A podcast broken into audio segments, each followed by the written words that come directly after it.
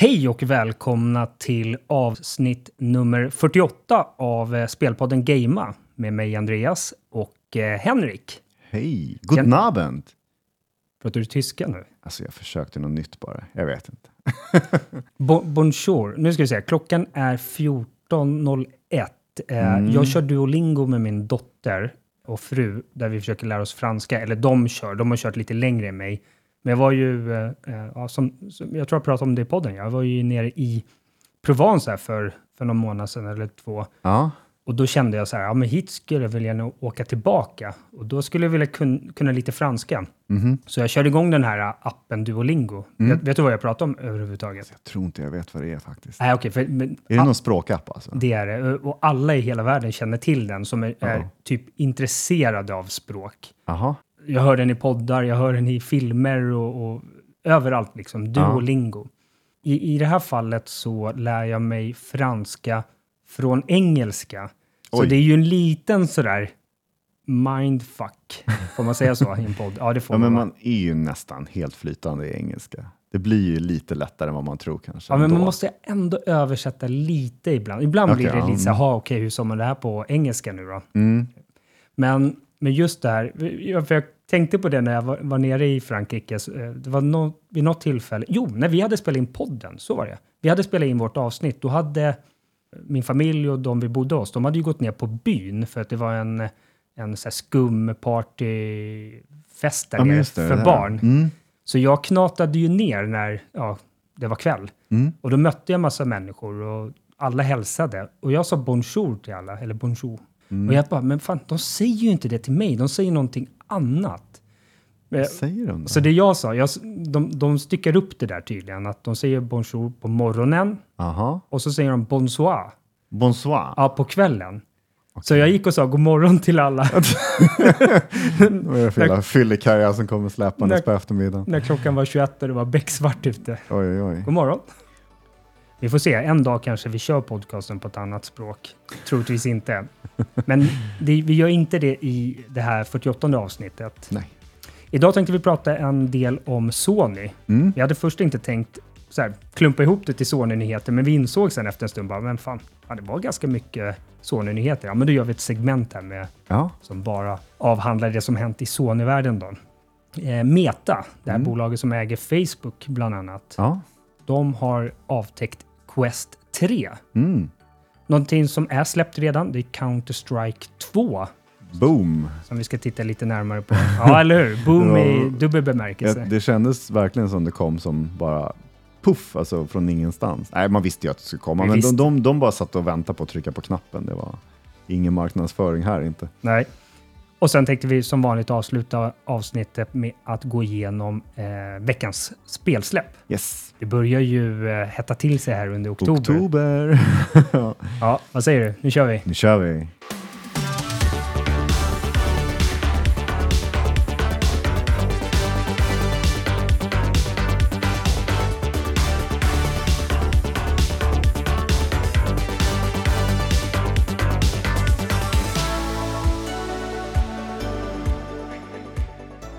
Ja, vi tänkte balansera upp här lite grann. Förra veckan var ju extremt mycket Xbox. Mm. Det var ju en viss läcka där som Xbox och Microsoft själva hade sett till att den blev av. Var det med mening eller? Ja, ja vi är ju lite tveksamma. Som, som jag sa då, jag bara, fan, det ser ju som en enda stor annonskampanj nästan. Det var ju så fint och ja, säljande det här. De känns här som de, de verkligen vill trycka ut sitt varumärke här i, i media. Nej, men det var väl mycket med Tokyo Game Show, de ska vara där och sen så kom det här med läckan och det har varit mycket Xbox och Starfield har varit så stort och ja, de har fått mycket i media utan att kanske vela det också på något sätt. Ja, exakt. Både positivt och negativt. Ja, därför ska vi balansera upp det med lite mer Sony här. Mm -hmm. Någonting jag faktiskt inte hade planerat att eh, prata om, men det slog mig på vägen hit till, till dig och vår hemmabyggda studio här, mm. att Sony var ju hackade här för någon vecka sedan. Ja, det var väl i början på veckan så kom det någon sån här, oj, vänta, någon ransomware muppgrupp som försöker att claima att de har laddat hem hela Sonys filer och det var typ 6000 filer och folk började dis diskutera, vänta, det är ju ingenting i i sammanhanget. Det är ju terabytes eh, storlek de skulle få hem, liksom, hur många som helst. Så det, det, det var som att de kanske ville få det att låta större än vad det var och det kanske visade sig att det var nog lite för, ja, för stora ord. Ja. för de sa väl ett datum, så här, vi kommer sälja det här på dark web och får vi inte sålt det, ja men då släpper vi ut allt det här till allmänheten. Och Så det är det, det här och det här då, datumet som är sista och så ni bara, vi vägrar betala, ni kan släppa det här om ni vill. Liksom. Ja. ja, men det var det jag, jag såg eller lyssnade när någon läste upp deras meddelande där. Mm. Det var att de sa att de vill inte köra någon ransomware mot Sony. För de, hade, de sa att de hade kommit över data och eh, försökt pressa Sony på pengar där. då. Vi vill gärna ha, jag gissar på bitcoins. Det är väl det som är, Jag fattar inte hur mycket pengar de ville ha om man säger. Vad ska motsvarande summa vara? jag vet inte. Eh, och jag menar, det blir ju alltid samma diskussioner som om man tänker på kidnappningar och sånt där. Då är det Mm. ju så här, standard är nej, vi ska inte betala. Okej, om vi betalar nu, då kanske vi får hem den här mannen eller kvinnan levande. Mm. Men vad är det som händer? Jo, de fattar att om vi kidnappar någon så får vi pengar. Så då Mm. kommer det ju bara eskalera. Ja, precis. Så det var väl något åt det hållet Sony argumenterade då, internt kan jag tänka mig. Mm. Men då sa de där just att eh, nej, vi kör ingen ransom på Sony, eh, vi får inga pengar av dem, där, därför lägger vi upp det på dark web. Eh, och får vi inte betalt där så lägger vi upp det ändå. Så bara, okej, varför ska man betala för det? Jag fick ju lite vibbar av den här stora, var det 2011 eller något sånt där som Ja. Sony var superhackade? När PSN låg nere i en månad. Ja, runt jul också, Mhm. eller hur? Ja, man fick ju ett par gratisspel, men ändå, det var ju fruktansvärt jobbigt om man var online-spelare. Man kunde bara spela single player. Ja, exakt. Eh, Det kändes lite tråkigt. Och, och skulle någonsin Xbox eller eh, Playstation komma i den vevan igen så är det ju döden. Alltså. Ja, framförallt idag. nu. det är ju hur mycket online som helst som gäller. Ja. Verkligen. Nu kanske de är bättre rustade rent säkerhetsmässigt också Mhm. mot sådana saker. Men ja, det, snacket gick ju lite grann där om att ja, okej, kommer vi få samma typ av läcka här från Sony då? Men nej, Mm. så verkar det inte ha varit då. Nej. Någonting vi däremot fick reda på, först var det Jason Schreier på Bloomberg. Mm. Det är så roligt att han jobbar på Bloomberg av alla. Det är ju något så här finansnyhetsbolag typ. Ja. Har, har han, om man säger, har han spelintresse som hobby? Är det liksom så det har eskalerat och så är han en han kan- är liksom både och. Jag kan inte hans eh, karriär, men han borde ju rimligtvis ha varit på någon av de här stora sajterna tidigare, så här, typ IGN eller Gamespot eller Jag något tror han började där. Ja, kanske. Ja, jag tror det. Jag Mm. tror inte Bloomberg var hans, var där han man, man började. har inte tänkt på det, var han kommer ifrån om man ser tidigare i karriären. Nej, exakt. så. Mm. Men han är ju ett household name i, Mm. i branschen verkligen. Absolut. Ja, han gick ut på Twitter och skrev att eh, han hade fått två, vad säger man, jag höll på att säga obehöriga källor. Ja, det kanske Oj. de också är, men de är två... Betrodda? Nej, ja, ja, separerade. De, o, o, ja, separerade. Okej. Vad, vad säger man? Eh, ja, att de inte är connectade med varandra. Ja, exakt. Ja. två helt skilda källor på något Mm. sätt. Eh, hade bekräftat då för honom att Jim Ryan, Mm. eh, chef på Sony Playstation, rent formellt så är han väl vd på Sony Interactive Entertainment, Mm. där Playstation tillhör.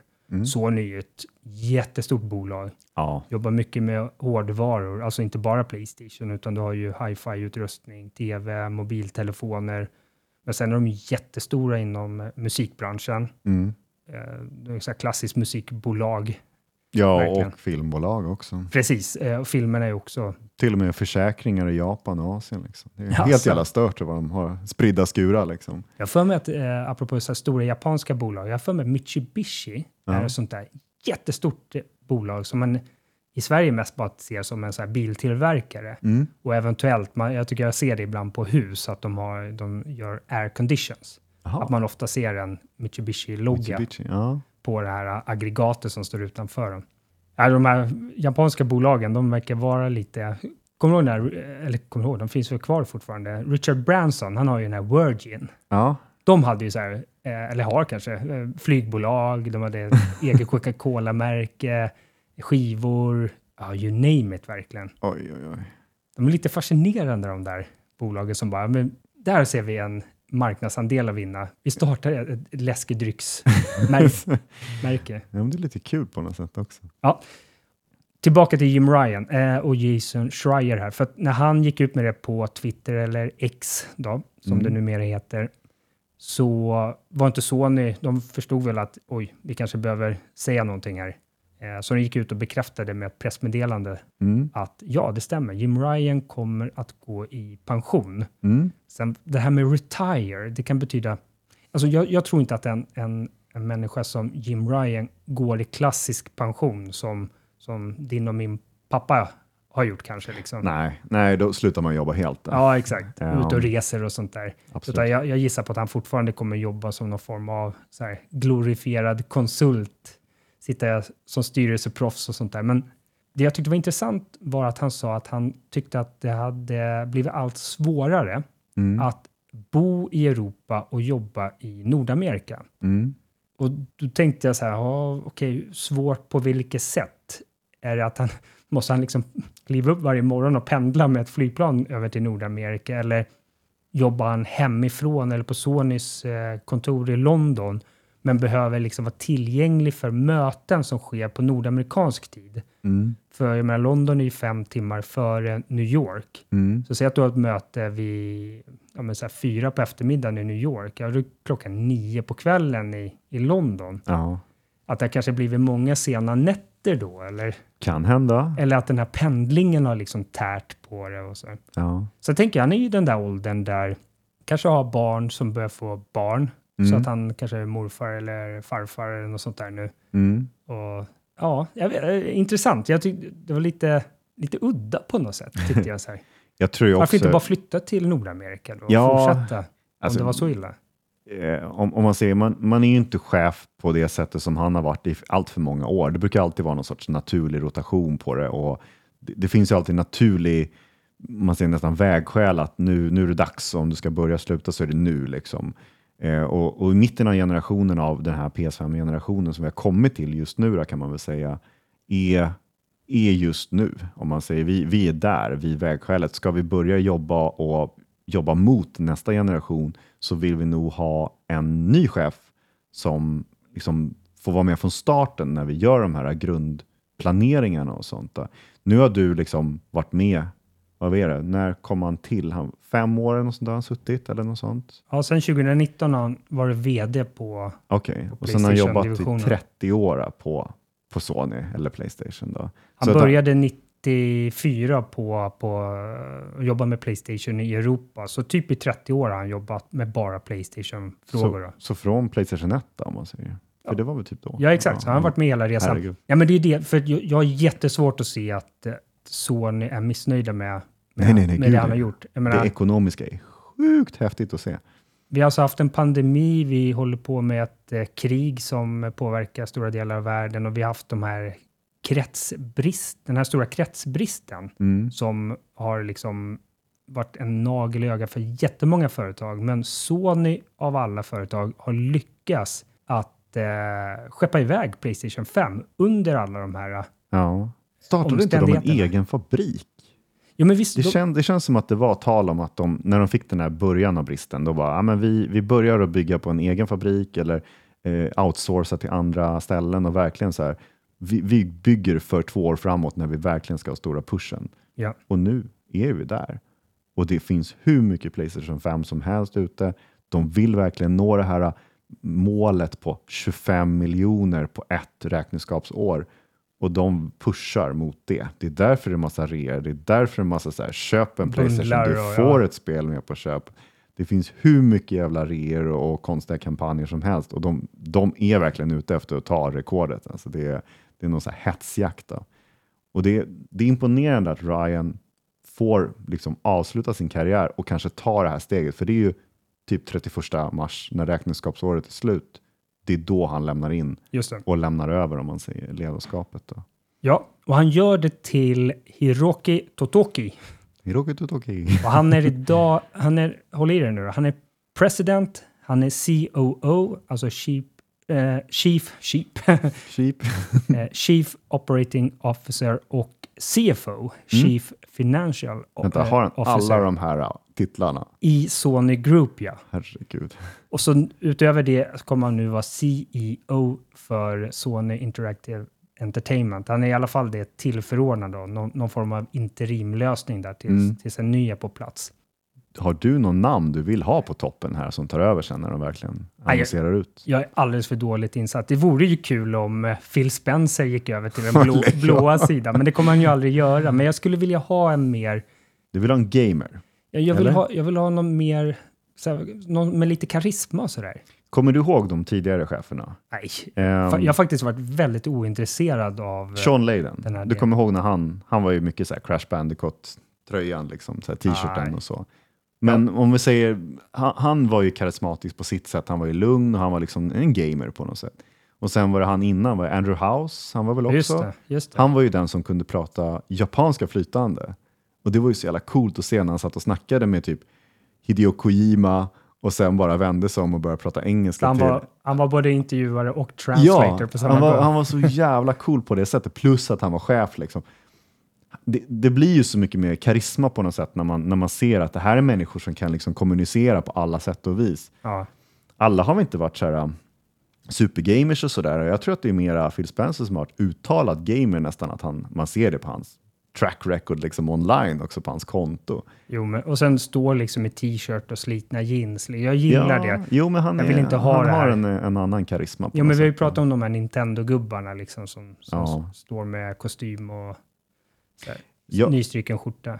Jag vill ju såklart se någon som är bra på, på engelska, för det skulle låta jättekonstigt om så här, Yoshida eller något sånt där kom upp och bara “Hello everybody, my name is...” eh." Alltså det måste ju vara någon som känns stabil på något sätt. Han, han är jättegod gubbe och sådär, men han har ju inte chefsmaterial för en, ett stort företag när de ska presentera saker och ting. Eh, då är det ju kanske mer än naturligt att ehm, Herman Holst går upp. Han har ju ändå varit chef för just Playstation, Playstation eh, First Party-spelen, eller man säger alla de studioserna. Ja, okej. Han är ju mer talesperson och har varit med och planerat nu för framtiden. För det som, det känns som att Playstation går, vi går, vi går mot en period då vi får veta snart en framtidsvärld. Vad, vad kommer eh, Sucker Punch ut med? Vad kommer eh, Santa Monica ut med? Vad, liksom, det, finns, det finns så mycket studios som vi liksom inte vet någonting om. Och det är klart de jobbar på någonting. Det är bara att ah, men Sony har ingenting att visa. Det är bara att vänta, de kommer att visa någonting. Det är inte så att de bara sitter på arslet med tusentals anställda och bara, äh, vi gör ingenting. Nej. Sony kommer gå under. Eh, nej, det är klart man vill veta. Och då har han varit med och planerat och godkänt alla de här projekten. Så han, han är en ganska lämplig figur och, och Ja, men precis. lämna över han får vara- stafettpinnen till. Få vara med och, och lämna över stafettpinnen till honom och sen kanske ta över till Playstation 6 och verkligen promota hela den bilden. Mm. För att sen kanske ja, avträda som chef om fem sex år, liksom sådär, in i nästa generation. Man vet ju inte hur det funkar, men det är liksom så som mönstret har sett ut på något sätt varenda gång. Eh, jag känner bara att det, det finns många kandidater. Jag tror att det, det är kanske mer lämpligt att det kanske kommer in någon okänd person som har varit med och byggt upp Sony i bakgrunden eller Playstation-märket och så. Ehm, men, men man har liksom aldrig hört talas om dem som frontfigurer, utan de har varit med, de kan jättemycket. De har varit med och presenterat saker, men man har inte sett dem som main-gubbar, som många andra har varit. Då. Nej. Ja, det är intressant att se, jag är väldigt spänd på, jag hoppas inte blir någon förlåt, asiatisk människa som kommer in och som inte kan prata engelska på korrekt sätt i alla fall. Det skulle passa in så dåligt eftersom Playstation har blivit mer och mer västerländskt anpassat om man säger. Ja. Mycket mera fokus mot den sidan om man säger med spel och allting. Då. Men nyfiken, absolut. Och Jim Ryan, grattis till en, en karriär. Även fast han har haft mycket, om man säger, både ebb och flod om man säger så. Det, är, det känns inte som att han kanske är en favoriten som ledare, men vilken jävla representant om man säger till prestation med ekonomiskt och, och let, lett liksom Playstation framåt. Ja, hatten av, men tack och lov att det tog slut också. Ja, vi får se. Vi, Vänta, har du sett han när han håller i en kontroll och så en handkontroll? ha- håller han en fel? Ja, han håller en helt jävla muppet. Jag vet inte, det, det, finns, det finns massa memes på det där också. Såg du igår också? Då kom det foton på, jag kommer inte ihåg vad hon heter nu, hon som är vd på Twitter, eller X då. Ja, Hon stod ju på någon scen och pratade och av någon anledning så var hennes telefon på, så man såg hennes startskärm. ja men just det, hon som inte hade X på Nej, hemskärmen. Så, så hon, alltså på hennes startskärm, alltså där man ser ja, vilka appar har man längst fram, alltså på första sidan. Ja. Där är inte X med. Och det som jag tyckte var så här jätteroligt, jag tror den här Marcus Brownlee skrev det bara, men fan hon har alltså inställningar i dock. Alltså du vet den längst ner som är med på varje Oh. sida. Där har hon alltså inställningarna där. Varför i hela friden behöver man komma åt inställningarna Åh, så lätt? herregud. Ja, Ja, man, man är nog eh, en sån person som, som tänker för mycket om chefer. Man tror att de är liksom frontfigurerna för allting och de ska promota. Ibland så fattar de ingenting av vad egentligen man vill ha. Liksom. ja, så kan det vara. Du, en mycket mindre nyhet här, men vi, eh, vi har ju vårt lilla Sony-segment här, men det, Mm. är, det kom ju ut vilka spel som blir gratis här på Playstation Plus, Essential, alltså Mm. det här minsta paketet av Playstation Plus. Ja. Och eh, huvudnumret borde det rimligtvis vara, det är ju The Callisto Protocol. Mhm. Det kom ju tidigare i, i år, eller hur? Det var inte ett 2022-spel, utan Nej, det kom tidigare år. Slog väl inte riktigt lika mycket som man trodde. Det var väl där i närheten av Dead Space-remaken där också. Så man trodde att den skulle liksom vara bäst eftersom det hade, om man säger, det kändes som att folk talade mer om det än om Dead Ja. Space-remaken. Men det blev nästan tvärtom. Eh, och Callisto Protocol det följer lite från tronen där. Det ser ju väldigt snyggt ut, men det var lite saker som kanske inte var så bra i fighting och sådär. Jag vet inte. Ja, ju- just fighterna har jag också hört. Och vad det är, det här spelet, för er som kanske inte vet det, jag gissar på att de flesta har gjort det, för det som du säger Henke, det var ju väldigt mycket snack kring det, just i och med att de lyckades ju klämma ut det här spelet någon månad eller två före Dead Space-remaken, Mhm. vilket gjorde att de förmodligen sålde ett par extra ex- exemplar mer än vad de hade gjort om det hade kommit efter, tror jag. Ja. Eh, det är ju så här skräck eh.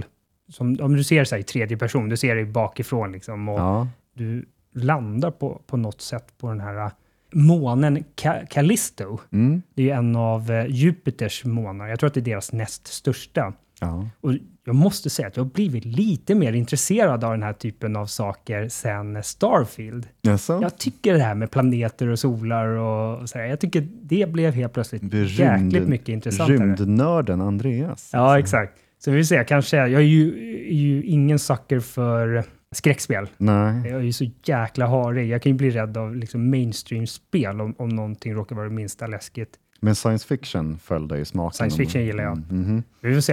Eh, Farming Simulator 22.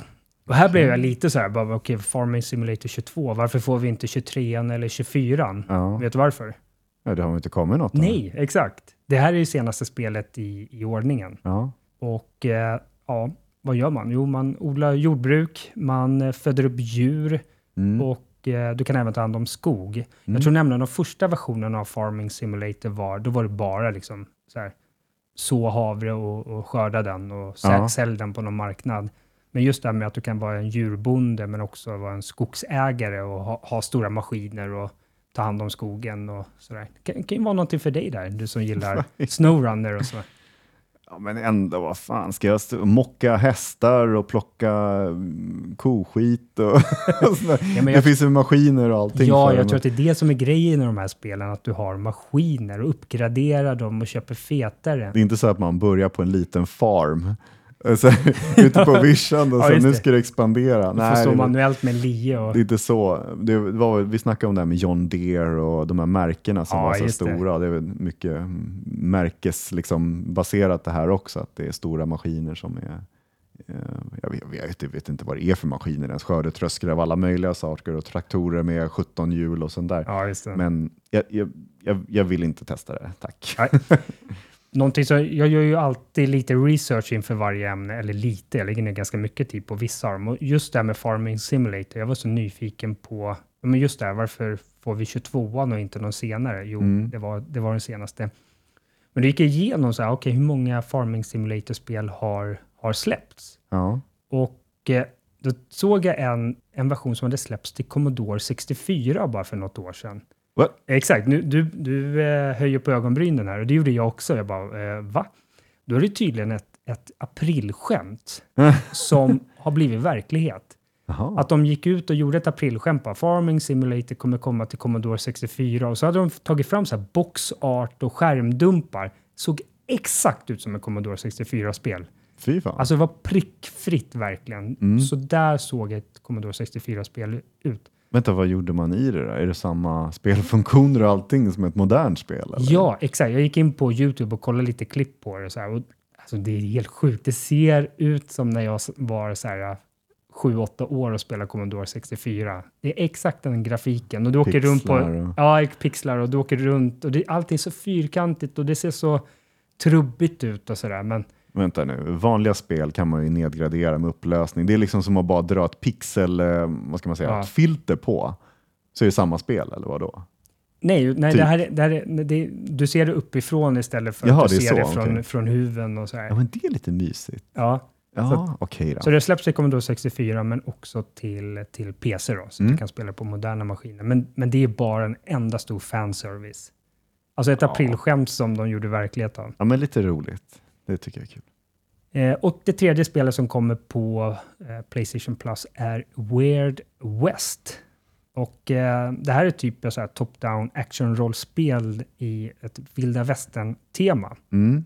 Ja, jag kikar lite på det. Jag Kanske, jag gillar ju cowboysare och Ja. öken och sånt där, men ah, Jag tror jag se. missat det här uh, helt. Alltså jag kan ha hört talas om det och sen bara sopat under mattan. Är det någonting som du ser fram emot? Eller? Av det jag kollade på och de recensioner jag läste så, ah, vi, får, s- vi får se.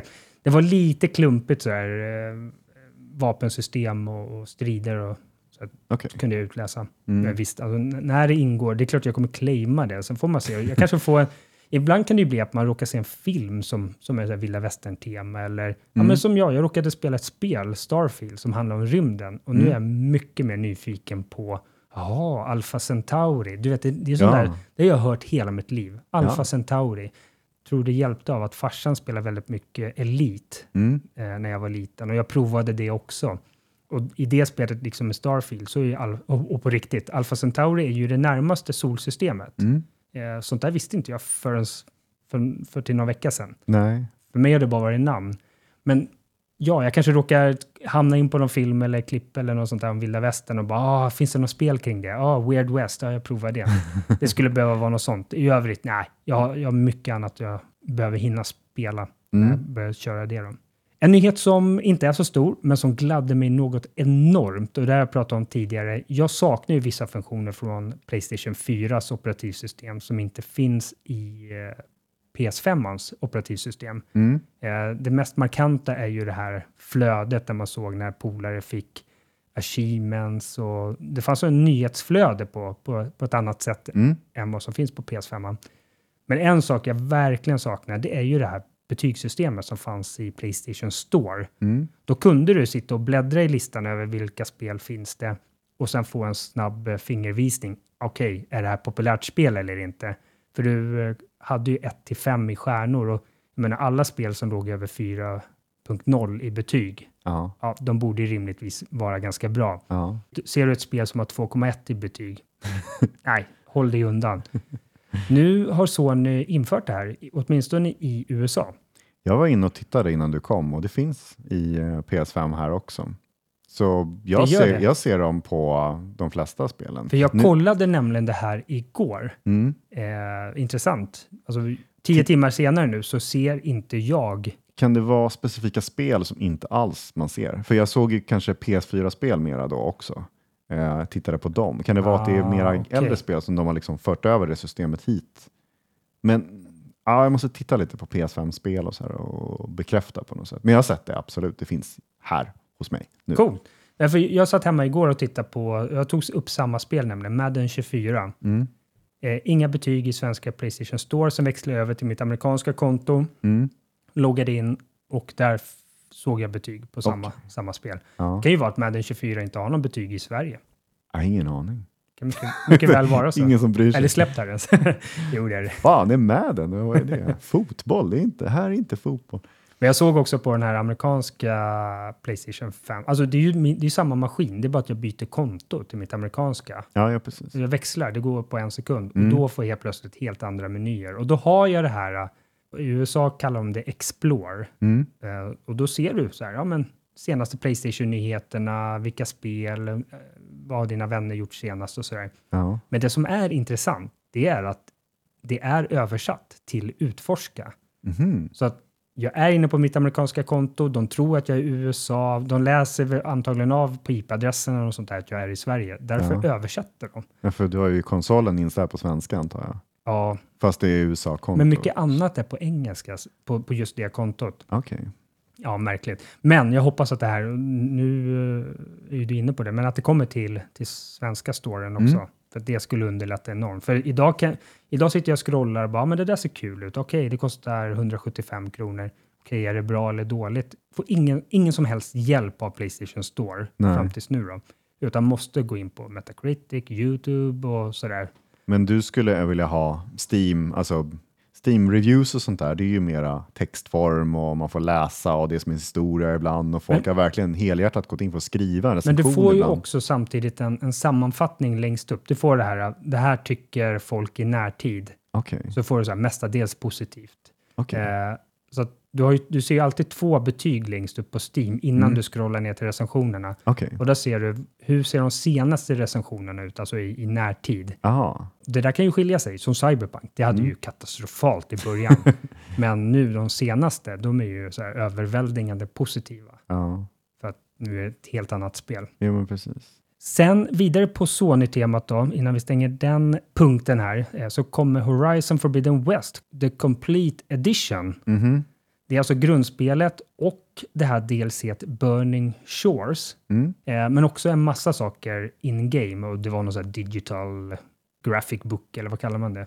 Okej, ja, Ja, det var- det- lite lullull där. Det var lite lullull, det Mm. ingår också. Mm. Eh, det kommer redan den här veckan, den 6 oktober till Playstation 5 Ja.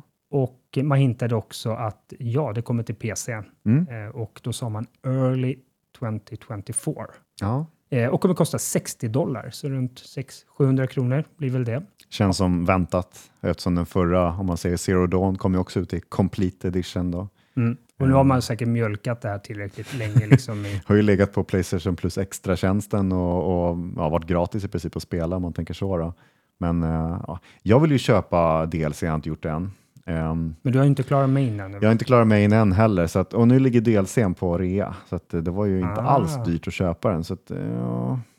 Fast jag vill inte köpa hela spelet igen, det här Complete Edition, för Nej, då, det det, har ju redan grundspelet. Det är ju för nya spelare Yes. och som Ja. inte har Playstation plus extra. Det var ju det vi snackade om förut, att eh, det är alltid så här, Ultimate Edition som ligger på rea, inte just DLC. Nej, Inte den lilla delen som Men man själv vill det, ha. eller? Nu ligger faktiskt eh, rean på DLC. ska du inte slå Eller till då? re, DLC på rea. Ja, när ska jag spela det då? Nej, men någon gång kommer du ju spela det. Ja, ja, inte okej. bättre att köpa det på rea då, så har du det. Jo, kanske det. Din snåla jäkel. Fan vad du övertalar bra alltså. Om vi hoppar över Sony, det här stora japanska bolaget, till det amerikanska stora bolaget Meta. Mm. Lite så här roligt, Meta. Eh, men det var väl Jag tycker det är det. så fåniga namn det där. Då. Men det var, de köpte ju så här WhatsApp och Instagram och skulle satsa på Meta, Metaverse. kallar de. Metaverse, ja. Alltså hela det här Och då kunde de ju inte konceptet. heta Facebook. Nej längre. men ändå, det är ju som en jävla stor meme på nätet med meta och allting ska Ja. vara liksom en metaverse och ändå så går de igenom med det. Det är som NFT som har bara torskat i värde allihopa. Det finns Ja. ju ingen värde någonstans. Äh, Att, att de inte liksom backar på någonting när de hör kritiken. Att de verkligen vågar fortsätta med det här namnet ändå. Men nu är verklighet. Ja. Ingen använder ju Meta förutom det här Meta Quest 3 som vi fick reda på nu. Exakt. Och vi fick, det kom ju faktiskt ut nå- någon form av, jag kommer inte ihåg hur det var, men det var i juni så kom Mm. det ju information att ja, det kommer komma ett MetaQuest 3 här framöver. Mm. Det man hade nu, man hade, jag tror att det hette så här Meta Connect eller något sånt där. Det var något event, så det var ju Mark Zuckerberg som stod på scenen och berättade och pratade. Ja, men det här är ett VR-headset då, för de som inte förstår kopplingen. Yes. eh, MetaQuest 2 är ju ett ganska hyllat VR-headset. Det har funnits något år eller två. Jag Mm. minns faktiskt inte exakt. Eh, det det skiljer sig åt till exempel från Playstation VR 2 är ju att du har ju ett headset och så har du bara det plus Mm. de här uh, handkontrollerna då förstås. Yes. Men du har, eh, du har ingen så här, du behöver inte koppla in till en dator eller en konsol utan allt det där sitter i headsetet. Mm. Vilket har gjort att det är mycket, det är mycket mer, alltså det, det är lägre tröskel att börja spela på en Quest 2 Ja. eller en Quest 3 nu framöver då, än på Playstation VR 2. För att dels behöver du bara köpa headsetet. Du behöver Mm. inte köpa headsetet och en Playstation-konsol för, för lika mycket pengar. Nej. Men sen, eh, sen är det lite, det är ganska, det är ganska just det här med MetaQuest 3, vi kommer komma in på det lite grann, men det, det, det är mindre, det är nättare på något sätt. Ja. Jag förstår inte hur det här funkar med, med spelandet och så. Man streamar inte spelen utan det är, de ligger fysiskt, alltså på ett minneskort på headsetet. Ja, det måste, det måste ju vara någon sån här SSD. Är det någon anpassad version då? Eller för det kan ju inte ligga så här vilket spel som helst som är 100 gig, eller? Jag fattar inte hur det funkar. Nej, inte är det några komprimerade spel eller vad, har de anpassat det till headsetet? Eller är det specifika spel? Eller? För det är ju inte, det är inte vanliga spel såklart. Okej, vi kommer in på det också, att det var lite kompatibelt med Xbox eh, eh, Xcloud-streamingen där. Ja. Eh, och, och då fick man ju spela som en, sådär som jag tyckte om att, att ha idén att man skulle ha en tv-skärm framför ansiktet eh, som är uppskalad. Då.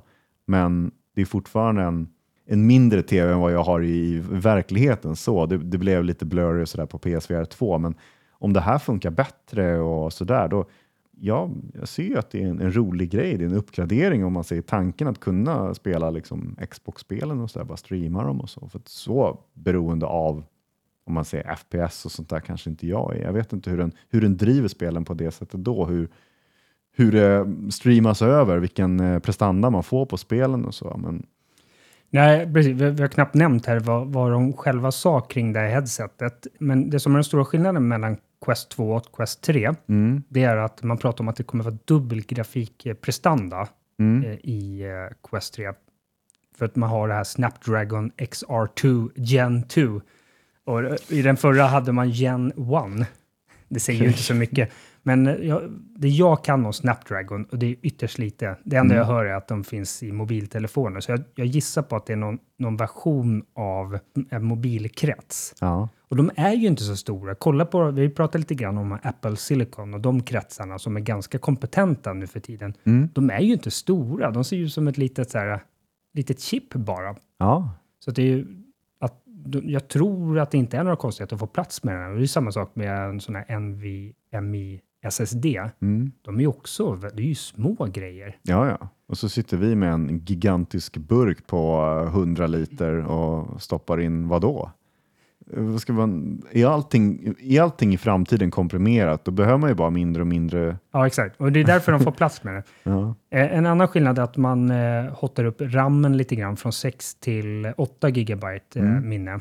Och eh, headsetet är lite mindre. Alltså det är nättare, men faktum är att det har gått upp lite i vikt. Från typ så här 505 gram till 515 gram. Så det är ju det är ju försumbart verkligen. okej, okej. Så runt ett halvt kilo. Mm. Skärmarna de har en högre upplösning, eh, till och med en högre upplösning än vad Playstation VR 2 har. Mm. Eh, och eh, de här två individuella skärmarna då, de klarar eh, 90 till 120 Hz, medan den gamla klarade 72 till 120 Hz. Ja. Och sen, precis som du var inne på där, det som är eh, en av de stora nyheterna är att det kommer att finnas stöd för Xcloud, det vill säga Xbox eh, molntjänst. Mm. Så de, de behöver du inte installera, utan de skulle ju streama till ditt headset. Mm. Eh, Men precis som du är inne på, det var ju inga VR-spel som gjordes tillgängliga, utan det är egentligen det vanliga X-Cloud-biblioteket. Ja, men typ så Starfield, Redfall och Ja. allt annat som ligger där på, på Game Pass. Ja. Det kan du spela, men det är inte VR, utan det du egentligen gör är att kolla på en skärm i VR-headsetet och spelar på det. Då. Ja. Så du behöver ju fortfarande en vanlig handkontroll. Då. Det kommer kosta 7000, jag höll på att säga dollar, Sju, det var 700 dollar typ. Ungefär 7000 kronor för eh, Quest 3 med 128 gigabyte hårddisk. Mm. Lägger du till 2000, alltså 9000 kronor, Mm. då får du en med en halv terabyte. Då. Oj. Så ja, sk- eh, om man är aktuell att köpa det här headsetet så ja, jag hade nog kanske satsat på den med 512. Som Ja. du är inne på, alltså, säg att ett spel tar 40 gig och så kan du ha två eller tre installerade bara. Ja, men om det bara är VR-spel som vi pra- pratar om, liksom, för andra, Ja, men alla tänker Half-Life Alyx och sådana där typer av Ja, hur spel. stora är de då? De måste ju vara i det största laget om man säger av VR-spel. För Ja. de brukar ju inte vara så stora när vi har kört på PSVR 2 och sådär. Nej, de är bara någon gigabyte. Ja, jag vet inte vad... Nu har inte vi snackat om PSVR 2 på jättelänge och sådär. Jag har inte spelat så mycket och du har inte heller. Det har ju legat här i en, en låda liksom. Men det man ser det är ju hur mycket spel som helst som släpps till de här äh, plattformarna. Och bara för att man inte är inne på att titta på det, då märker man ju inte. Så att det finns ju mängder med nya demon och mängder med nya spel som man kanske liksom har försummat och bara, aha okej, ska man hoppa in igen, då är det en helt ny marknad. Och det var lite det vi trodde, att bara man väntar tillräckligt länge så kommer det ju spel. De kanske inte Ja. märker att mainstream-publiken är intresserad av att följa det här i media och då, då blir det ingen uppmärksamhet. Men det finns mycket spel som har kommit. Och jag tror att man, eh, man får en liten överraskning när man eh, tittar tillbaka. Kanske du blir sugen på att jacka in den där PSVR 2 igen då? Ja, för den har inte... Okej, Men det har ju inte kommit några, alltså, Inga bangers. verk- nej, det är det är inga Half-Life Alyx, det är inga Astrobot Rescue Mission 2, eller, det är inget sånt som har kommit, utan det är ju, ja. det är ju lite mindre spel. Och jag köpte ett spel på rean för någon månad sedan, då köpte jag den här Job Simulator. Mm, Så jag har ju, eh, jag har ju preppat för att jag ska ta hem VR2 här från dig och, och ja, spela lite. den är tillgänglig. Ja. Om vi hoppar över till ett annat amerikanskt stort bolag eh, så är det ju Epic Games. Mhm. De meddelar i veckan här att de tyvärr, dessvärre, kommer behöva varsla en ganska stor del av sin personalstyrka. Eh, de sa 16 procent, vilket skulle motsvara ungefär 830 tjänster. Mm. Eh, det var grundaren, eh, den här frontfiguren, Tim Sweeney, Mhm. som gick ut och meddelade, jag tror att han skrev på någon blogg och skickade ut någon me- memo och sådär. Han skickade ut till de anställda att den senaste tiden har E- Epic gjort av med mycket mer pengar än vad man drar in nu för tiden. Man har ju satsat på något så här metaverse-inspirerat ekosystem som jag tror att det mycket handlade om att man skulle dela på intäkterna. Jag, jag har faktiskt inte satt mig in i, vad, i, i, i hur det här funkar, men Fortnite hade ju en liten dipp Mm. och då ville man vända den trenden och få det mer populärt igen. Och det man gjorde var att man knöt en massa content creators till sig och sa att eh, vi, vi, gör, vi gör en plattform här så att det blir mycket lättare för er att liksom, streama vårt spel och, och sådär. Och så delar vi på, på intäkterna Mm. på något sätt. Och det där har tydligen varit väldigt kostsamt för Epic. Man har sänkt sina marginaler då. Ja. Ja, och man, Tim han trycker på det väldigt mycket i den här infon då, liksom att ja, Fortnite har blivit bättre, men, men vi får in mycket mindre pengar än vad vi fick på den tidigare varianten. Mm. Sen var det lite lullull, ja, men vi är så stolta att vi har byggt det här och så. här. Ja. Hur gammalt är Fortnite? Har du någon, något årtal innan det blev populärt? Om man, säger- när, Nej, när kom Battle Royale-läget? Nej men så, för det där är intressant, för när det, jag kommer ihåg när Fortnite kom, då spelade jag det, men då var, jag upplevde ju att det var ingen Battle Royale, utan det var mer någon så här Tower Defense eller Horde. Ja, men så här, Save the World eller vad det hette för någonting. Ja, och jag tyckte det var aptrist. Men det var ju i early access-läget och, Ja. man såg ju, man har sett så här Youtube-videos hur, det- hur det liksom såg ut från början och hur mycket det uppdaterades hela tiden och sånt. Och, och vilken produkt det blev sen då, när de gick över till, till Battle Royale mera, mera. Men om man säger, det har ju funnits väldigt länge. Det har ju många år på nacken nu. Det känns inte som att Fortnite är det största spelet i världen längre som det var tidigare. När Ninja var störst i världen i streaming och, och hade liksom Keanu West, eller vad heter han? Vad heter han? Keanu? Keanu Reeves. Ke- nej, inte Keanu Reeves. Kanye West. Eller? Kanye nej, men West. Typ någon, någon sån där med upp, så här, jättekänd rappare liksom, som spelar med honom. Var Nej, det, det Will var väl någon, Smith med? Eller blandade jag ihop dem?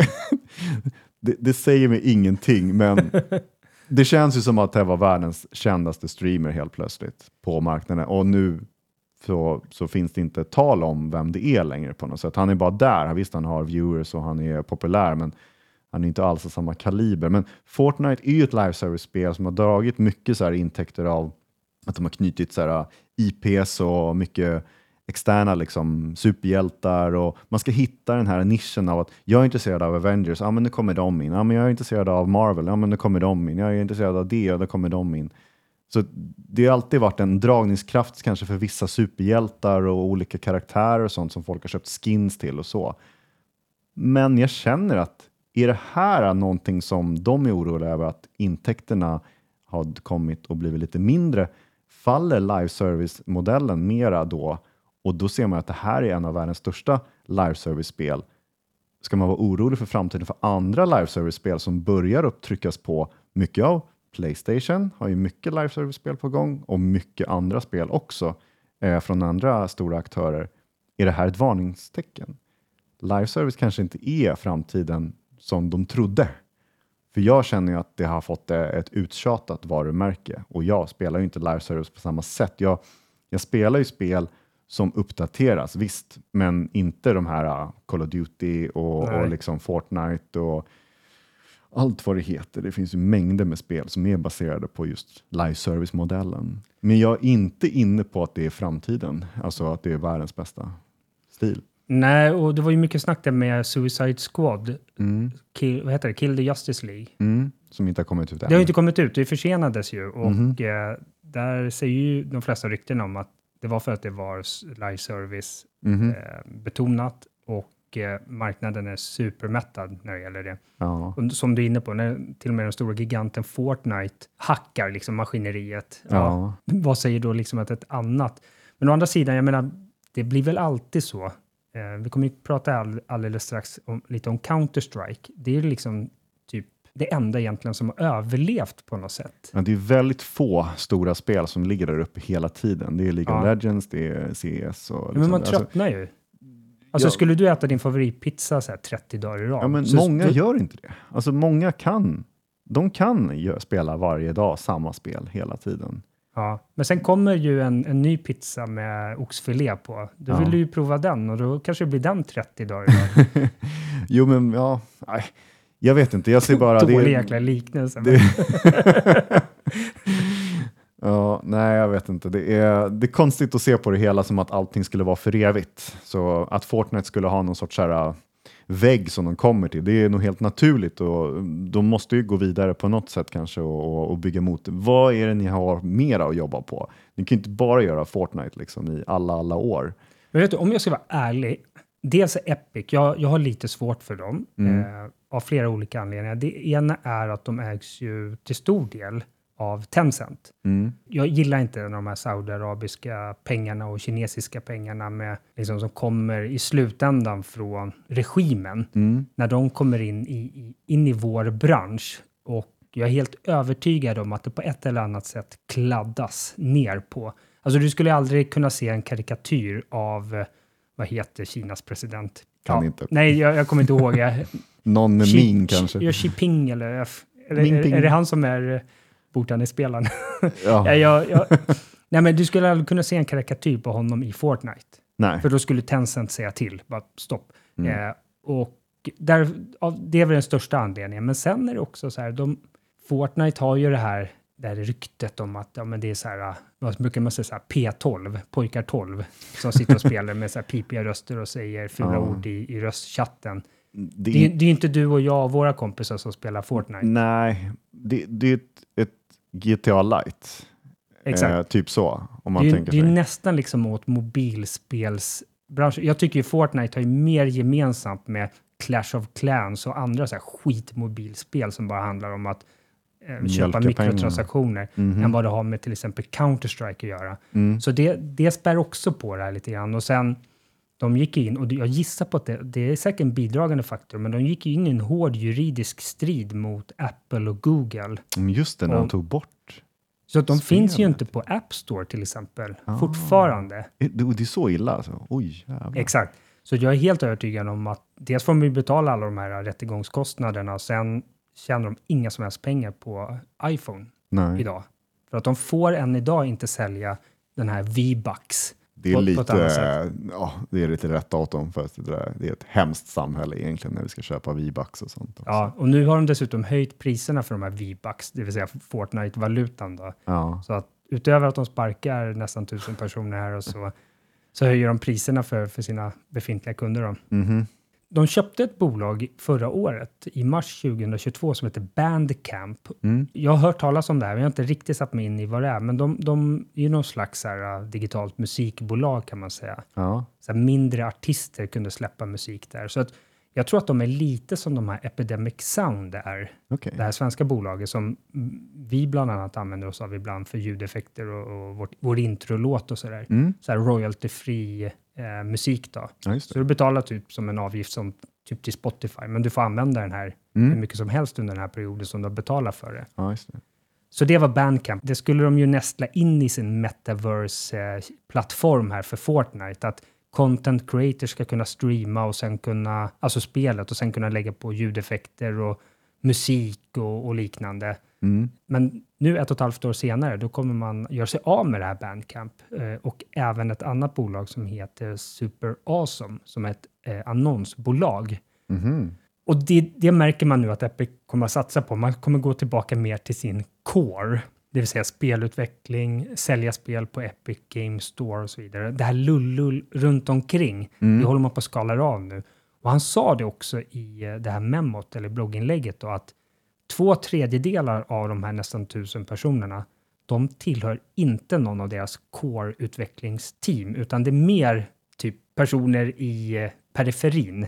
Okej. Kan tänka mig en massa marknadsföringsmänniskor eller musikbolagspampar på det här Bandcamp och så vidare. Mm. Det är sådana som får gå. Okej. Sen var det också en del anställda på den här Epic-ägda studion Mediatonic. Eh, Mm. Det är de som gör eh, Fall Guys. Just det. Där var det massa anställda, eller en handfull i alla fall, men rent procentuellt så var de nog ganska många som faktiskt också fick gå. Och de var så här bandesigners och ljuddesigners och så vidare. Så att, Ja, ja, det är ju tråkigt. ja, så att, ja, det är lite speciellt. Jag, jag, jag har ju haft känslan av att Epic drar in en jäkla massa pengar. Men det Ja, gör de inte. De kanske... Om man Eller det ser- gör de, men kostnaden är Om man ser till deras spelmotor så tycker man ju att ändå de borde dra in ganska mycket pengar för den är ju kostsam att, att Ja, använda. Om man ser. Och det är många Unreal som, Engine, ja. Ja, och den är ju väldigt framgångsrik så. Men jag vet inte om det ska liksom, att de separerar det från spelsektionen då eller nej?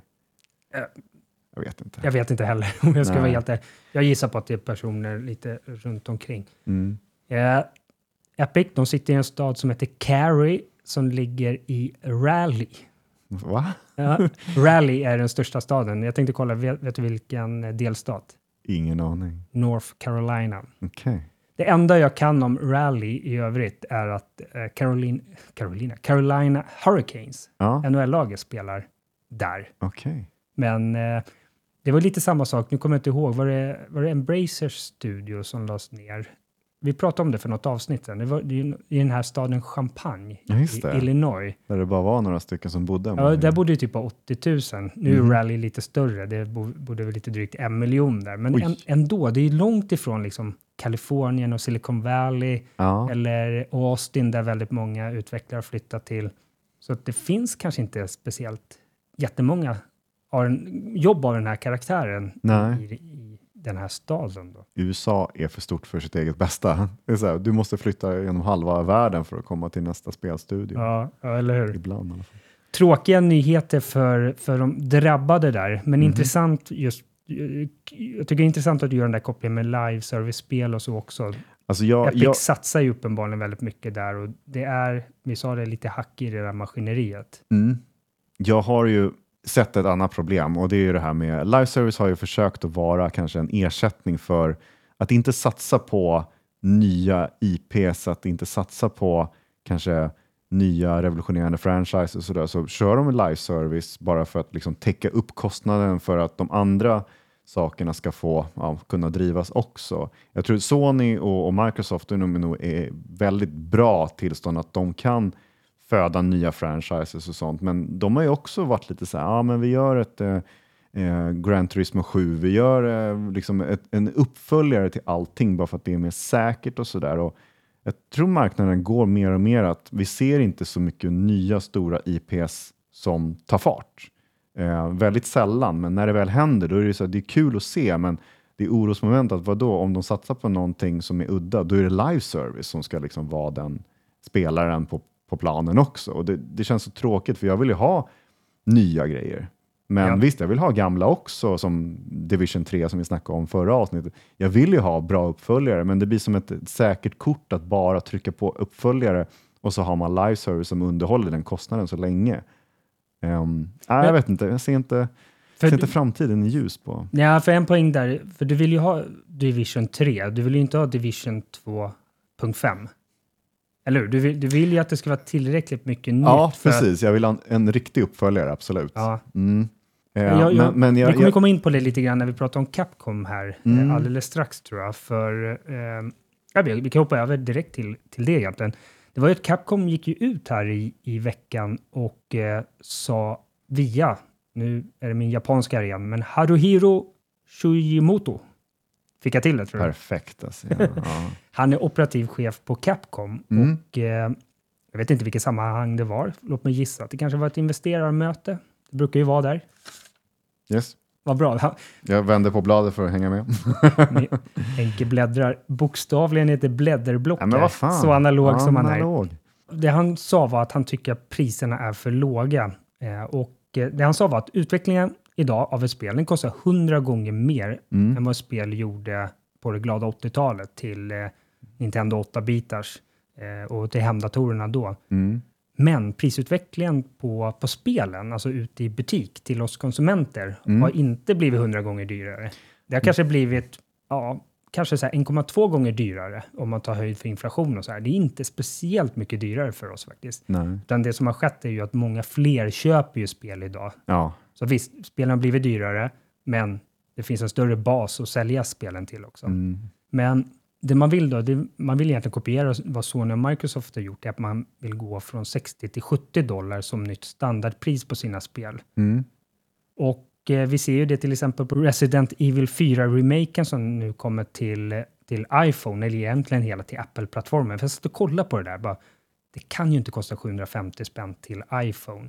Nej, det är så att spelet släpps till eh, Mac, iPad och iPhone. Sen kan du ladda ner spelet till alla tre enheter eller bara till en om du vill. Ja.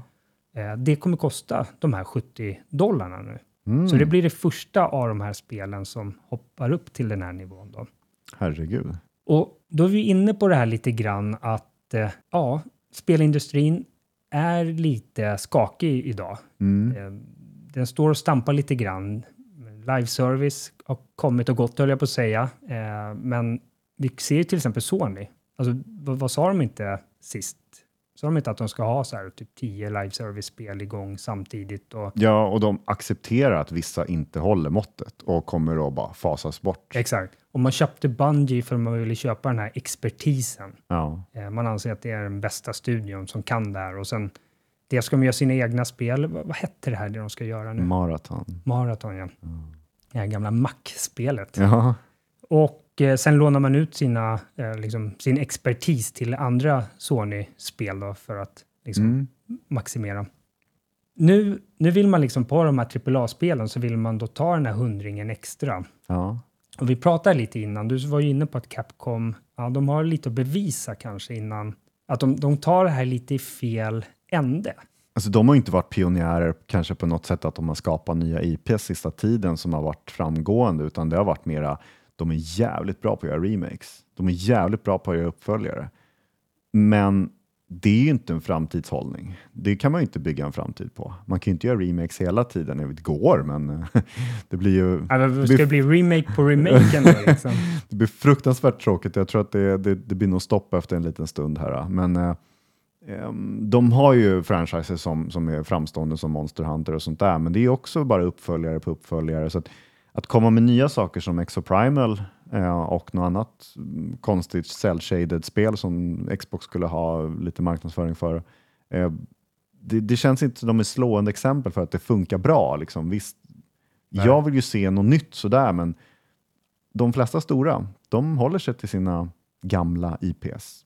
Och de har inte så mycket nytänk och det är svårt det där. Det finns inga pengar att lägga på nya IPs för de, de slår oftast inte. De, de är bara där för att testa vattnet och se vad man ser. Men där live service har ju verkligen varit en sak som är som en, en undanflykt på något sätt också. Eh, vi får se vad framtiden bringar, men det, det känns ju som att vi är på nedåtgående trend vad gäller liksom så här nya grejer. Det är ju indie-marknaden som håller det här vid liv. Mm. Eh, bland annat det här Cocoon som eh, släpptes nu i, i, igår för oss. Eh, det, det ser jävligt nice ut. Men sådana saker måste ju liksom lägga grunden för att större spel ska ta de här idéerna och bygga nya saker. Men det känns som de aldrig kommer ur det här träsket. En liknelse är på min förra arbetsplats, då sålde vi bredbandsabonnemang. Mm. Och eh, vi ville varje år göra en viss prisjustering. Jag menar, saker och ting blir dyrare för varje år, så varför skulle inte våra bredbandsabonnemang bli det också? Mm. Men vi hade typ så här, Sveriges sämsta kundservice. Kom alltid sist i sådana där äh, mätningar. Vi hade massa tekniska bekymmer, Ja. vilket gjorde att eh, du köpte 25 megabit, eh, fick eh, 10 megabit.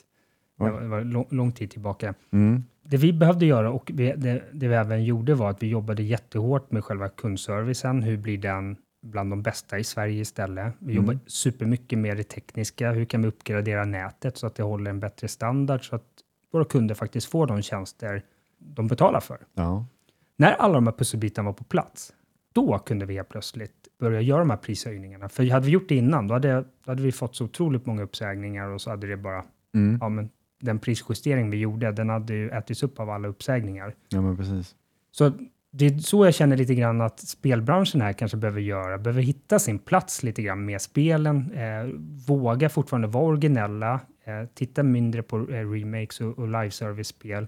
Det är ju det som glädjer mig nästan allra mest med Starfield, det är ju att det är ett nytt IP. Eh, Mm.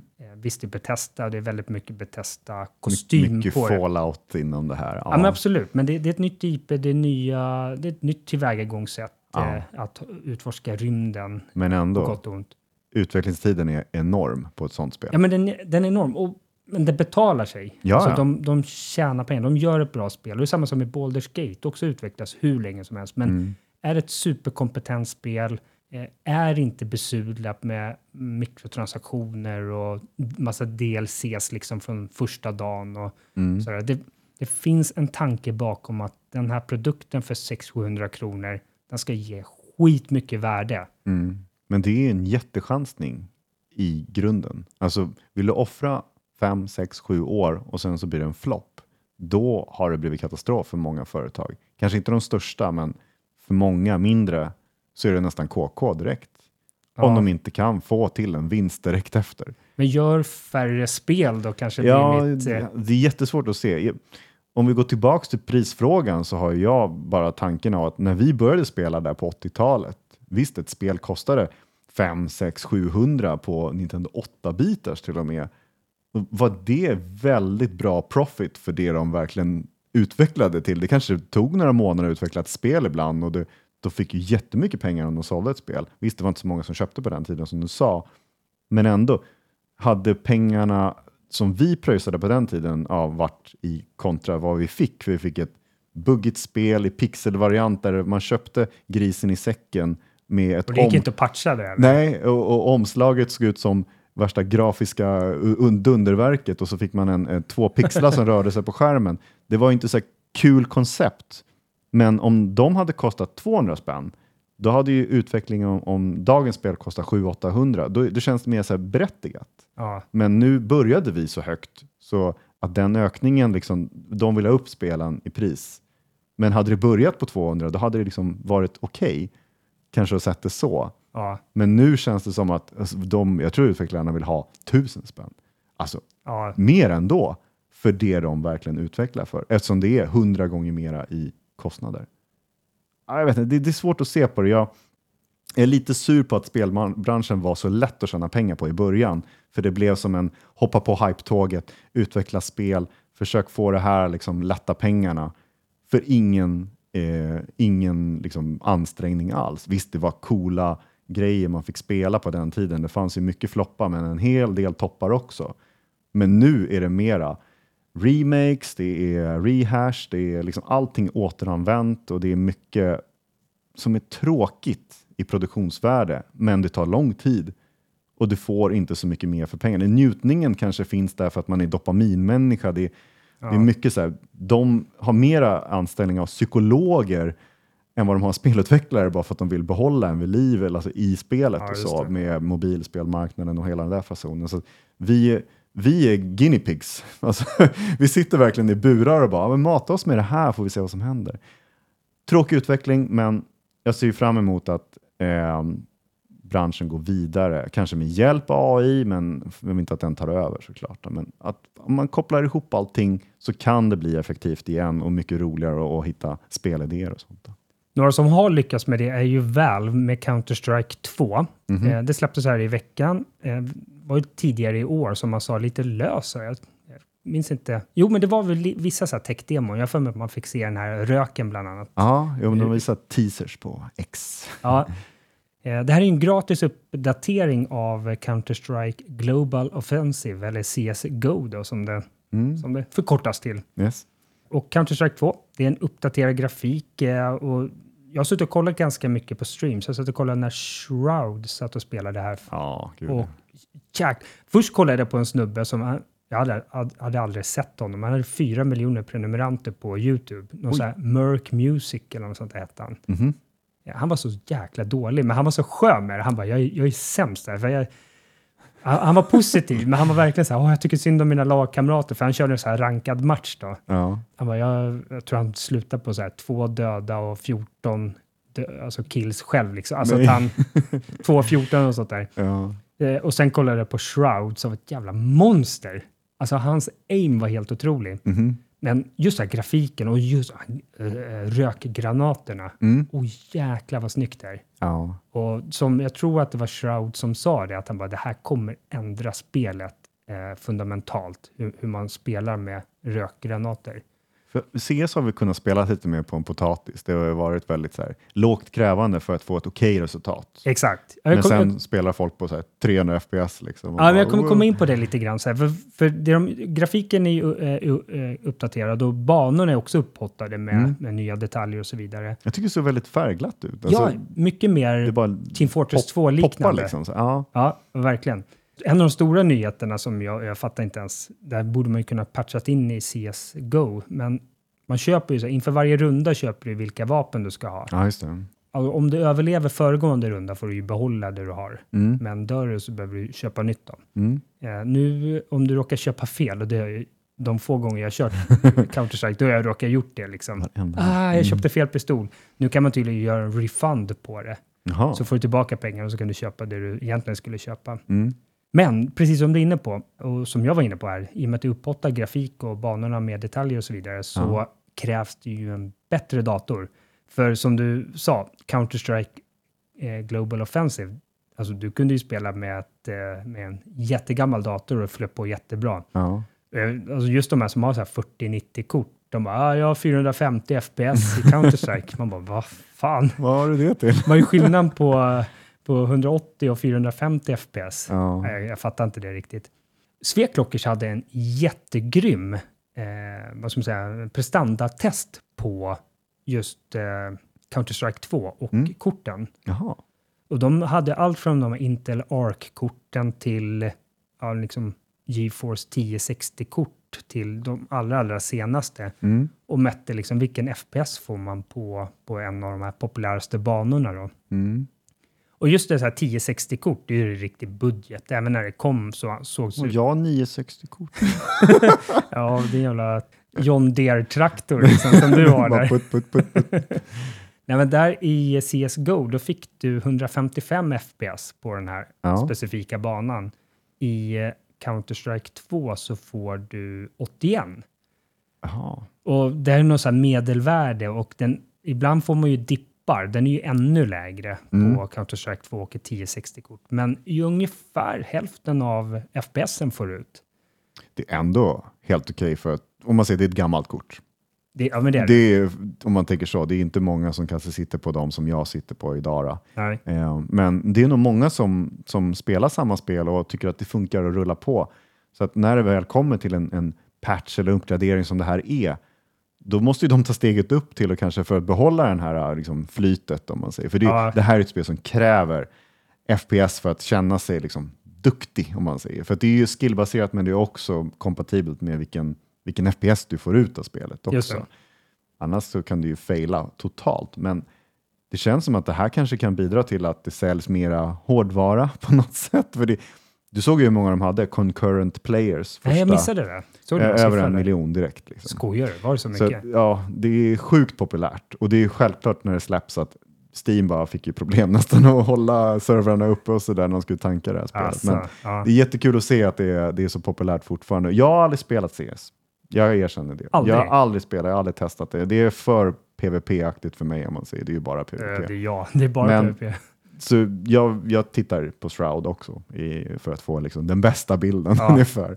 Men ehm, Nej, han var, det, han var det, ett det, kan nog bli, verkligen. det, det kan nog bli en, en megahit här framöver. Om man ser närmaste veckorna så kommer det slå ännu mer. De kommer ju köra gamla turneringarna på CSGO fortfarande ett tag och sådär. Men sen så är det bara Han kommer CS2 som gäller. definitivt gå över sen så småningom. Men Mhm. men just jag såg det var några stora turneringar på G här. eh, Då kör man fortfarande i CSGO. Då. Mm.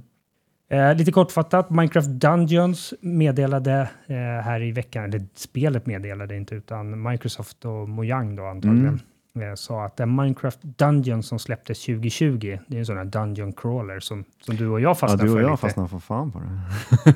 Eh, släpptes för typ tre år sedan. 25 miljoner har spelat spelet. Oj. Ganska nobel siffra, eller hur? Ja, verkligen. Version 1.17 som kom förra november.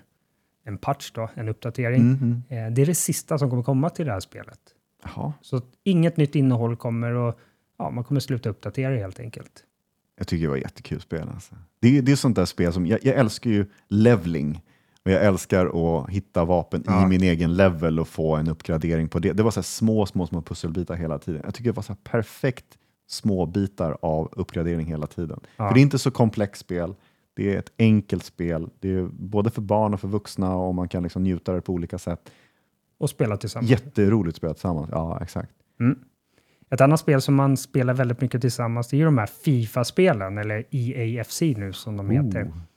Där bara helt hux flux i det dolda så försvann alla Fifa-spel från eh, digitala butiker. Så jag tror att det var så här Fifa 14 till Fifa 23. Jag tror Mm. att det var de man kunde köpa fortfarande.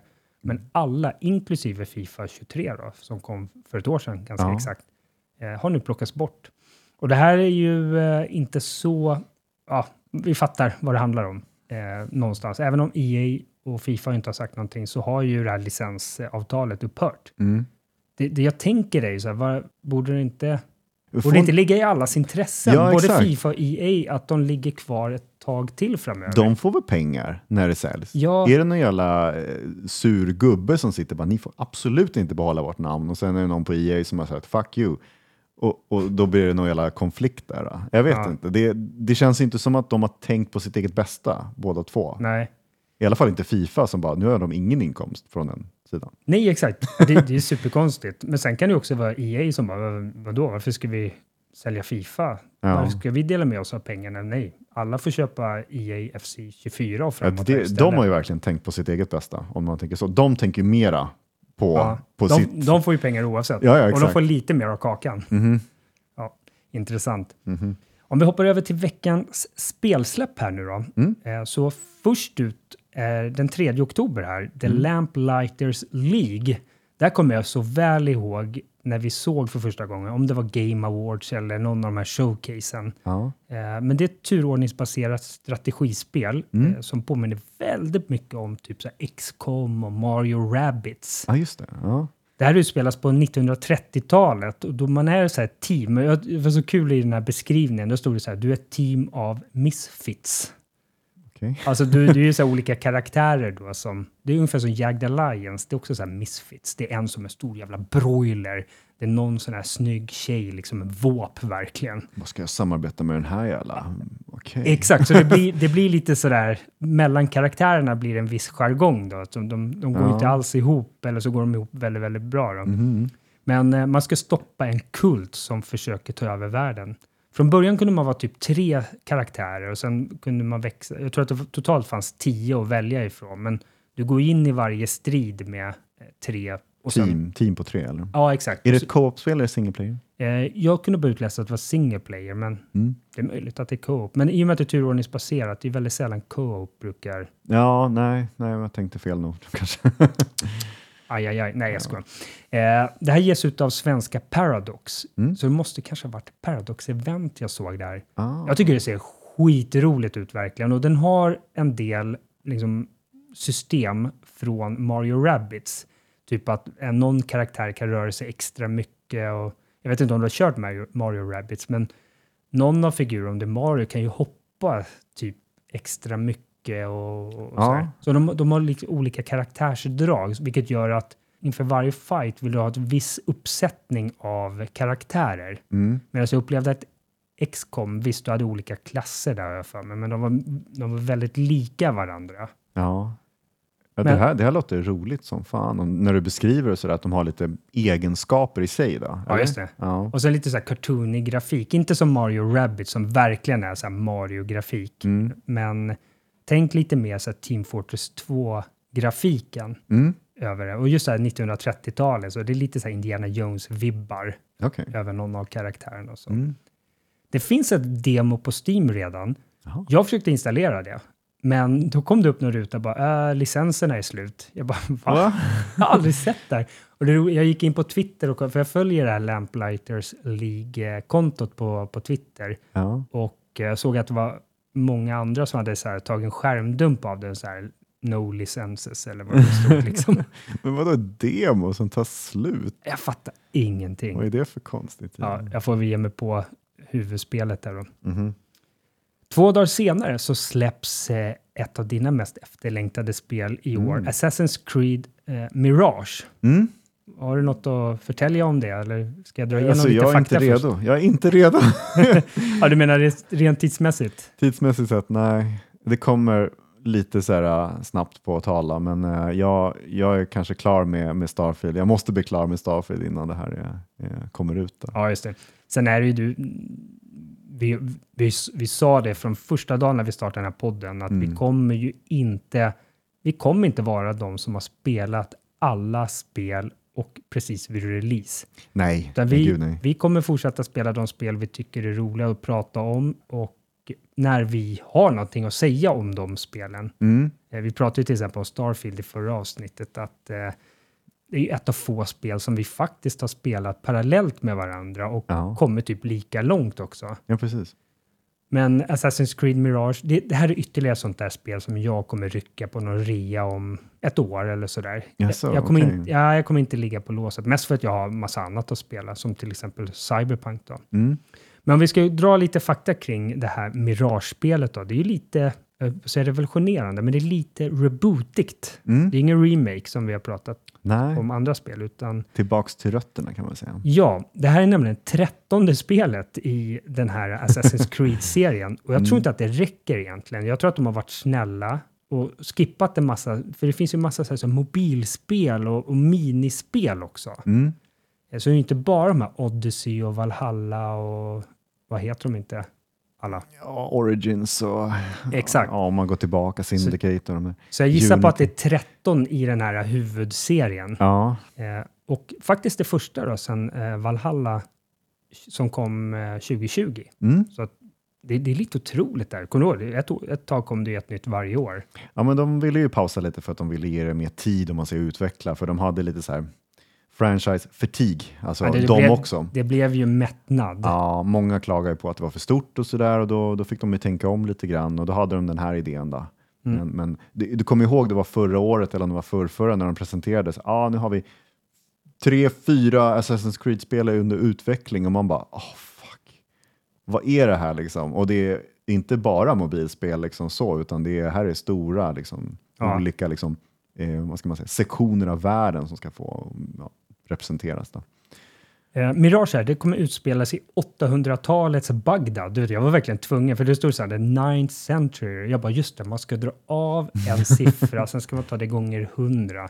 Vi kan säga så här, Valhalla är tidigare, men det är bara typ 30 år eller 20 år tidigare utspelar sig, alltså tidsmässigt sett. För du får ju följa den här Basim som är med i Valhalla, men det är, jag tror att det är hans origin story, så det, måste, det är 20 år innan, eh, innan han blev den här, om man säger gubben man möter i Valhalla. Ja, just det. Så är det det här. Du, för du sa att Valhalla var tidigare. Ja, förlåt, tvärtom. Då. Tvärtom, ja. Valhalla blir efter.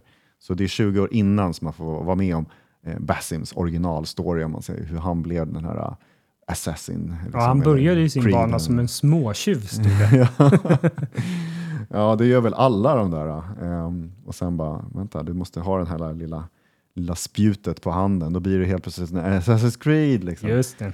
Ja, nej men jag ser jättefram emot det här. Jag har inte så mycket mer att säga än att eh, de har ju byggt upp den här Bagdad-staden som är i princip autentisk mot originalet, hur Just det det. var. Och det är experter som har varit med och gett sin bild av hur allting ska se ut och bete sig och de har originalspråket. Och, Ja. ja, det finns så mycket passion inom det här eh, spelet. Och jag, jag, jag vill verkligen uppleva det som det är Mm. och se om, eh, om, eh, om folk prisar det på samma sätt som jag tror att jag kommer göra också. Ja. Vad spännande. Just det här med att man ville gå från det här linjär, eller gå tillbaka Mm. till en mer linjär berättelse. Mm. För det Assassin's Creed ble- blev de senaste Valhalla, Odyssey, Origins och så vidare. Det var ju en enda stor så här, open world-spel Ja. med väldigt mycket ja, Ubisoft-formulan. Liksom bara plottra ut grejer på kartan som man kan göra. Ja, lite mer för mycket baserat på levels och Exakt. lite sånt. Och väldigt mycket så här rollspelselement också. Mm. Eh, Just det vill man skala av här. Så att, jättemodigt verkligen av Ubisoft att gå tillbaka lite grann till rötterna här. Och jag håller alla tummar, det vill säga två. jag håller båda mina tummar att eh, det här kommer att bli en succé. Mest för att jag vill ha ett jätte, jättebra Assassin's Creed-spel Mm. igen. Eh, men sen också att eh, så här, less kan vara lite more, som Pepsi ja. säger. Ja, ja, absolut. Plus att man inte orkar lägga 150 timmar på ett spel. Nej, Det exakt. ska, ju, det ska ju vara den här korta upplevelsen av, kort visst, jag vet inte hur lång tid det kommer ta, men det finns säkert jättemycket att göra vid sidan om ändå, men ändå i koncentrerad form. Mm. Mm.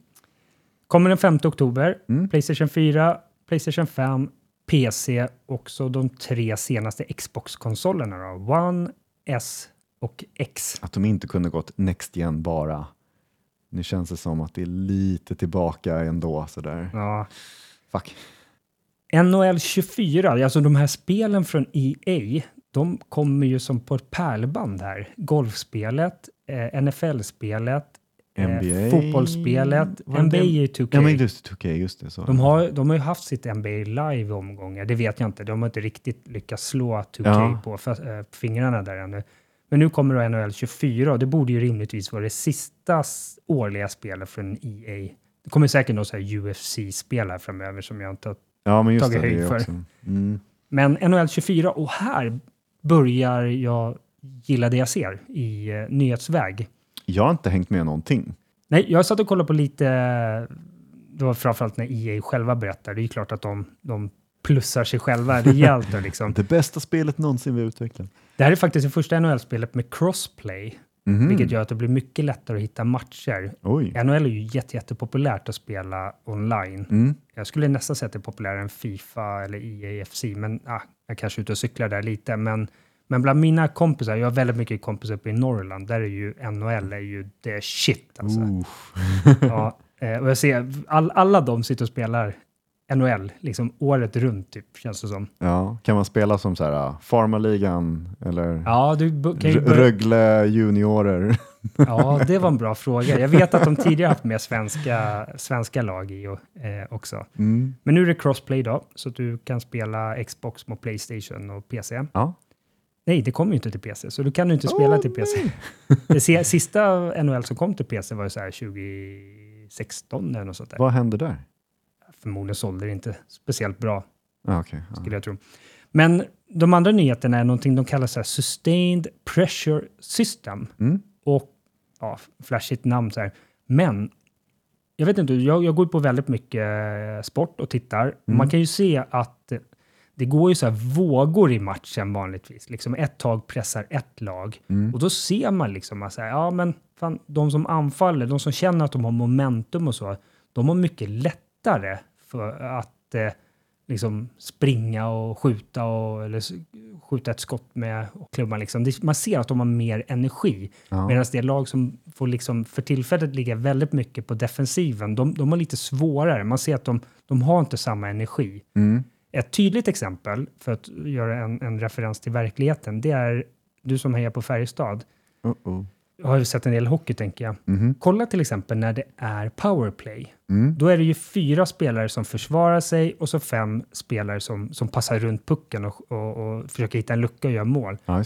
Till slut så ser man att det försvarande laget, de, liksom, de kan ju knappt stå på skridskorna om de inte fått göra ett byte, för de kanske har långt till Mm. eh, avbytarbåset. Ja. Och de kan ju inte dra heller, för då får de andra fri lejd att göra mål. Ja. Man ser alltid att det är de defensiva spelarna som först liksom börjar bli stumma. Ja. Medan de som anfaller, de kan hålla i pucken, passa runt och så här. Man ser, de får per automatik mycket, mycket mer energi av det. Mm. Det här, exakt det här inför de nu i NHL, att ja, men om du lyckas liksom ligga på i offensiv zon, skjuta mycket skott och passa runt och så här, då, då kommer eh, det defensiva laget, de kommer tappa energin eh, snabbare. Plus att de får minus på sin statistik. Eller vad ska man säga, säg att du har så här 9 av 10 i skottstyrka. Ja. Ja. men då kanske det sänks till 7 av 10. För att nu är du inne i en dålig trend i matchen. Så det där var skitcoolt. Bara, bara den nyheten gör att jag bara shit, nu är jag, Jag är taggad. trött på att vara trött i verkligheten. Måste jag vara trött i spel också? Okej. Det- och det är lite samma, de hade något som heter Goalie Fatigue System. Mhm. Eh, lite samma sak. Får du väldigt mycket skott på dig som, som målvakt, du känner dig pressad, då kommer du börja göra lite misstag och sådär. Att Ja. Någonting som är vanligtvis är en väldigt enkel räddning, ja men då kanske du råkar släppa en retur där för att nu, du, du är trött mentalt liksom, och kanske Mm. fysiskt också då, för att du har fått gjort väldigt, väldigt mycket just den här matchen. Och sen var det extremt mycket med så nya kontroller och finter och rörelsemönster. Var väldigt mycket inne på liksom, när du gör en tackling, du kan, du kan liksom gå in i en närkamp med spelare som kanske tappar kontrollen. Ja. Ja, då kanske, då kanske du kan utnyttja det, att han är satt ur spel en liten, liten eh, stund. Men det kan också vara, försöker du tackla men missar, ja, men då är det du som är satt ur spel. Du Jaha. tappar balansen och så, oh, kanske ramlar och sådär. ja. Så, ah, fan, jag blev... Fan, de satsar på sån här verklighetstrogen. Ja, jag blev... Kan man köpa en Red Bull och få en boost? ja, exakt. Jag säger microtransaction. Nej, jag skojar bara. Nej, men jag, jag kör ju EA Play, Mm. vilket gör att jag spelar ju alltid föregående års NHL-version. Men nu, jag, här blir jag lite sugen faktiskt på, Ja, du vill hoppa in i nya. Ja. Det här släpps den 6 oktober. Mm. Eh, återigen till Last Gen också, då, så Playstation 4 och Xbox One. Men givetvis också till Next Gen, då, så PS5 Mm. och Sirius-konsolerna på, på Xbox. Då. Nice. Vi kanske får köra en kamp du och jag, Djurgården Alltså, mot Färjestad. Jag kan inte ens en enda spelare i Färjestad. Jag, jag vet bara laget, liksom. men nu, nu spelarna har man ju tappat helt. Och sådär. Jag, jag var ju fan när Loob spelade med. Liksom. Det var, Loob. Loob! Håkan Ja. Loob säger man. Håkan Eller ni. Men Jag var ung. Så Loob. Det var något annat på engelska. Jag vill inte översätta direkt så. Men Det var väl Loob då snarare. Loob. han var så hal så han var Loob. Ja. Eh, nej men jättekul att du Vet tycker du vart om han kommer det. ifrån? Loob, Håkan Loob. Nej, vilken, vilken stad? Ja, eller vilken del av Sverige? Nej, alltså, om du säger så, då kommer han väl inte från Karlstad eller något sånt? Då? Är han inte från Gotland? Är jag, det så? Jag har för mig det. Tänk om jag har nej, fel, men jag, jag är ganska säker på att han har... Det där, nu vart jag, nu vart jag missnöjd. Du, du vill ha äkta värmländska ja. karar i ditt Goda lag. Liksom. gubbar, Ja. Ja. Jag, jag har inte rört eh, hockeyspel och sådär på jättelänge, så att, eh, jag får nog titta på när du spelar tror Jag kommer berätta i ett framtida avsnitt vad jag tyckte om spelet. jag. Mm. Tiden har rullat på lite grann här, Mm. eh, så vi eh, ska väl ta och runda av. Nästa avsnitt den kommer komma den 9 oktober. Mm. En eh, Måndag? måndag, ja. vill oj. kolla så att du, var, eh, att du är med. Jag är vaken. Om man vill mejla oss så mejlar man oss på Eh, respons at gamapod.se.